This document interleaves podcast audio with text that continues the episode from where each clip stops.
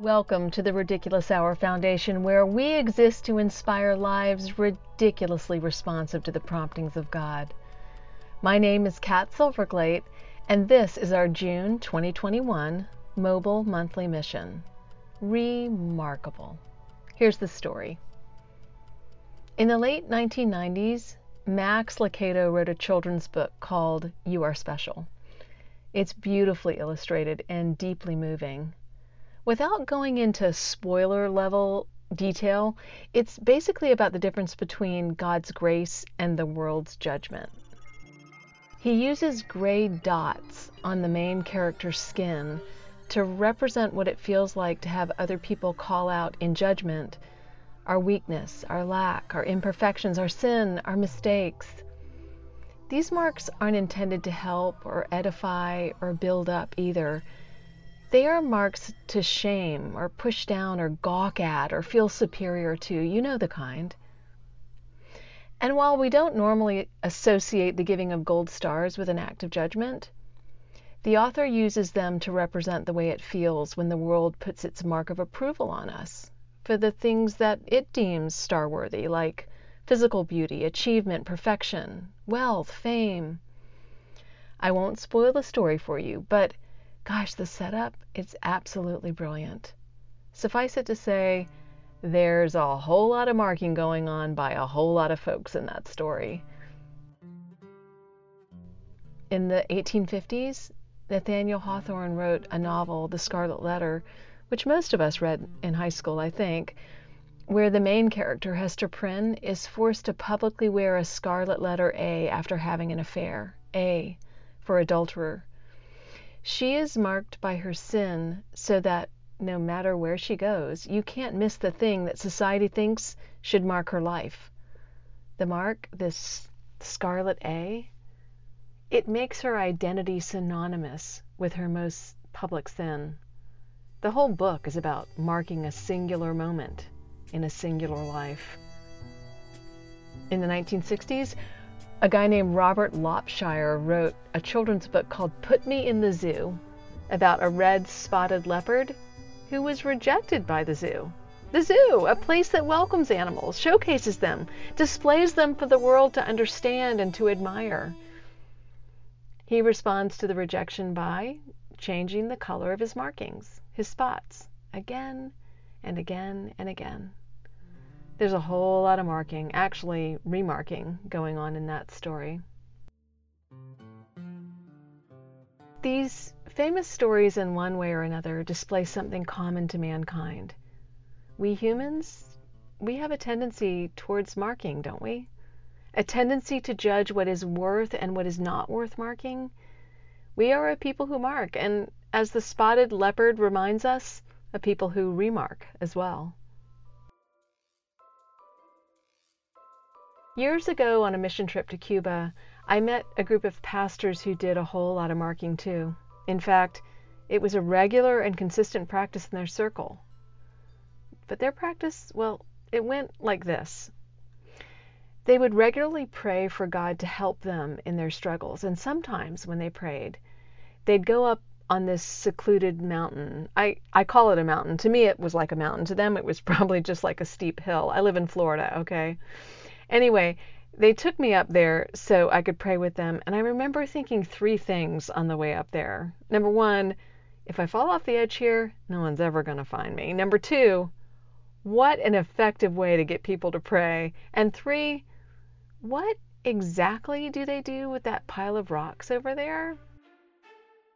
What's that? I asked as we got close to this neat stack of rocks. I don't remember the exact response, but the general substance of the various discussions we had about those rocks, well, they went kind of like this Kat, when God answers our prayers or we feel his touch in our affliction, we come up here and we mark it with a rock. It gives us a visible way to remember His touch, His answers, His presence, a way to hold on in faith when we're praying through the next struggle. They started to point towards particular rocks on the pile. See that one? That, that big one? Yeah, that's when God answered our prayer for and then they launch into an incredible story of God making a way when there just seemed to be no way at all.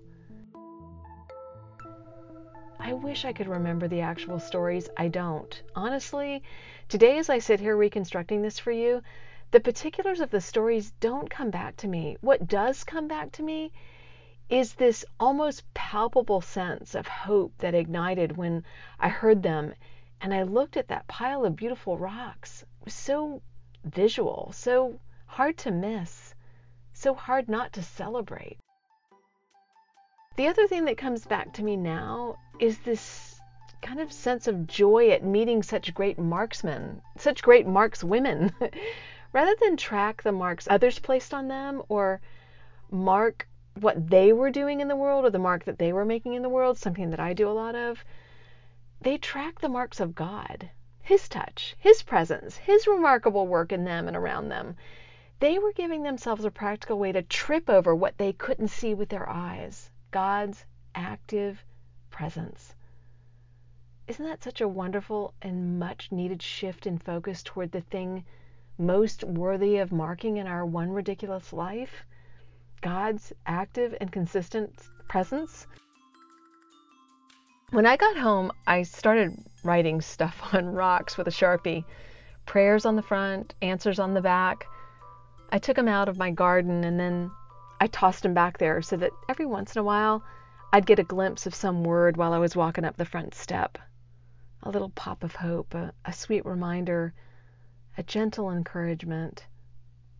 I was probably blathering on and on about this rock thing when someone finally said to me, You know, Kat, that's from the Bible, right? From the Old Testament? I had no idea. they pointed me to 1 Samuel 7 the story of God delivering the Israelites from the Philistines for the last time under Samuel's rule. They'd gathered together to give their whole lives to God. They were going to recommit wholeheartedly to the Lord. This this gathering, this all-togetherness of the Israelites, well, that gave their longtime enemy, the Philistines, an opportunity to wipe them out, to kill them. When the Israelites heard of this plan, they were filled with fear. I mean, who wouldn't be? They see no way out. Without God, victory is clearly impossible in this story. So they beg Samuel, and I'm quoting here Do not stop crying out to the Lord our God for us, that he may rescue us from the hand of the Philistines. So that's what Samuel does. He, he cries out to God on their behalf and he also sacrifices a lamb, a, a foreshadowing to Christ.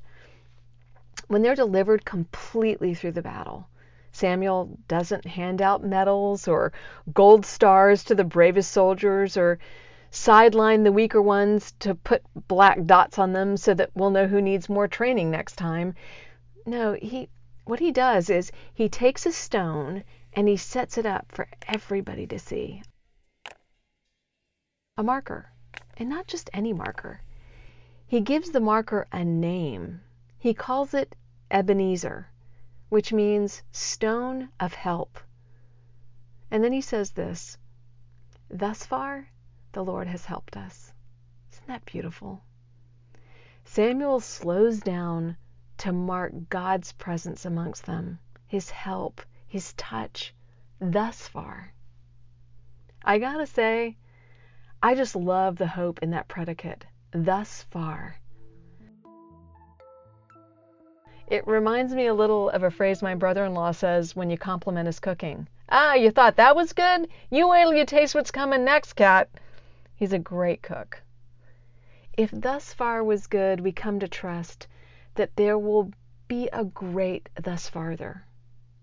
Marking God's touches changes the way we perceive the marks of others and of ourselves more than that, maybe, our godly thus fars, they give us hopeful expectation of God in our present and in our future.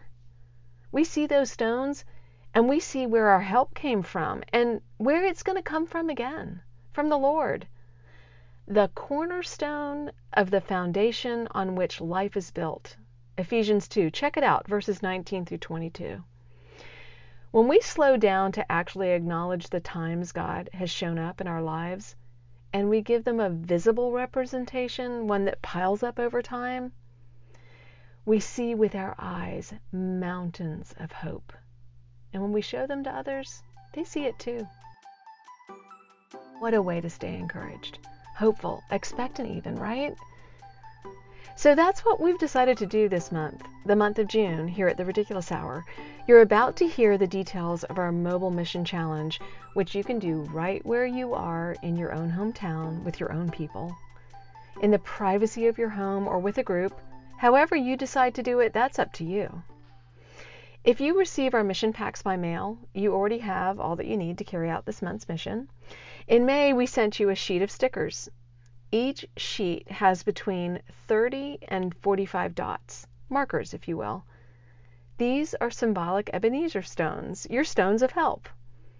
Use these dots in your journal or on a piece of paper to record the remarkable times you've seen God enter your life, carry you, answer you, show up for you, show up for others. This is a way to do what Samuel did to set down your stones of help. Set them down visibly. Take your time with this. Go slow. Perhaps you'll lay down like one stone a day for the month of June. Watch them pile up slowly. Savor those memories. Maybe you'll set aside some time to do this all in one morning or in an afternoon so that you can glance at the pile for the remainder of the month and then add add a stone or two as things come to mind. Our prayer is that this will be a remarkable month for you, a time of celebration at all that God has done, a time to finally lay down a visual representation that you can look at later so you can remember where your help came from and so you can remember where your help's going to come from again. If you'd like to give yourself intentionally some way to dwell in hopeful expectation, this is what I'm doing. After each one of my memories, I'm writing down Samuel's famous phrase Thus far. Thus far, the Lord has carried me. If I can see Him in my thus far, I'm sure to anticipate Him in my thus farther. I hope you are too. If you don't have this sheet of stickers and you'd like us to send you one, just send us an email at theridiculoushour at gmail.com and give us your physical mailing address. We'll put one in the mail to you right away. That's what we do. And if you're listening to this podcast and you have no idea where to start with God, don't you worry. He he started with you a long time ago. He's never going to stop knocking. He's never going to stop pursuing you. The question for each and every one of us is this Will we respond? That is the mission, after all inspiring lives ridiculously responsive to the promptings of God. Now, we hope you go and have yourself a remarkable June. Amen? Amen.